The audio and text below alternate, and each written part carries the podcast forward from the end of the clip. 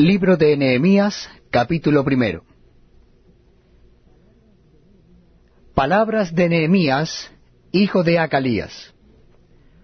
Aconteció en el mes de Quisleo, en el año veinte, estando yo en Susa, capital del reino, que vino Anani, uno de mis hermanos, con algunos varones de Judá, y les pregunté por los judíos que habían escapado, que habían quedado de la cautividad y por Jerusalén.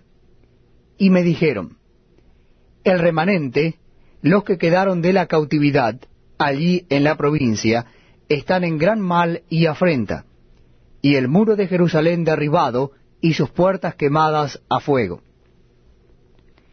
Cuando oí estas palabras me senté y lloré, e hice duelo por algunos días, y ayuné y oré delante del Dios de los cielos y dije, Te ruego, oh Jehová, Dios de los cielos, fuerte, grande y temible, que guarda el pacto y la misericordia a los que le aman y guardan sus mandamientos. Esté ahora atento tu oído y abierto tus ojos para oír la oración de tu siervo, que hago ahora delante de ti día y noche, por los hijos de Israel tus siervos. Y confieso los pecados de los hijos de Israel, que hemos cometido contra ti. Sí, yo y la casa de mi padre hemos pecado.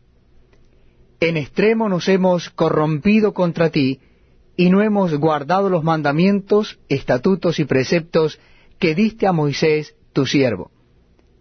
Acuérdate ahora de la palabra que diste a Moisés, tu siervo, diciendo, Si vosotros pecareis, yo os dispersaré por los pueblos pero si os volviereis a mí, y guardareis mis mandamientos, y los pusiereis por obra, aunque vuestra dispersión fuere hasta el extremo de los cielos, de allí os recogeré, y os traeré al lugar que escogí para hacer habitar allí mi nombre. Ellos pues son tus siervos y tu pueblo, los cuales redimiste con tu gran poder y con tu mano poderosa. Te ruego, oh Jehová, esté ahora atento tu oído a la oración de tu siervo y a la oración de tus siervos, quienes desean reverenciar tu nombre